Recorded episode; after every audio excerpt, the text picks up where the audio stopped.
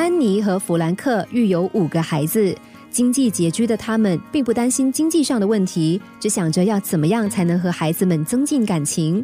夫妻俩想出一个方法，那就是每逢假日，全家人都一起去滑雪。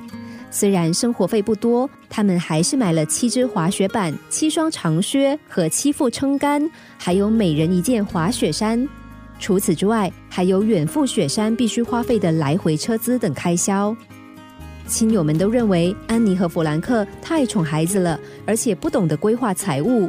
每当朋友们指正他们夫妻俩的时候，弗兰克总是笑着说：“值得啦。”多年之后，有个朋友遇见弗兰克夫妇，问起孩子们的情况。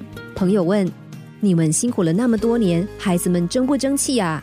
弗兰克笑着说：“他们都很乖啊。”朋友回忆着昔日的情景说：“想当年你们那么辛苦，现在也应该是收获的时候啦。”弗兰克说：“何必说收获呢？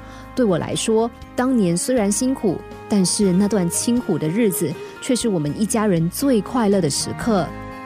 安妮忍不住插话说：“是啊，现在孩子们每次写信回来，总是说小时候滑雪的日子是我最快乐的时光。”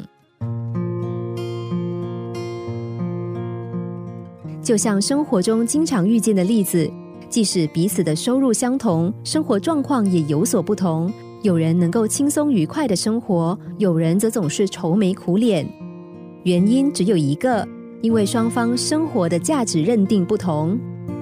懂得过日子的人，即便收入微薄，仍然能安排出不凡的生活，好好享受人生；而不懂得生活的人，即使收入丰厚，日子仍然只有辛苦两个字。当你空虚的时候，可以抬头仰望蓝天，放松情绪，看看飘移的白云。你不需要花任何一毛钱，就能够享受到生活的活力和生命的无限。享受生活，并不一定需要花费巨资。教育乖巧的孩子，也不必用交易的方式来换取孩子们的好成绩和听话。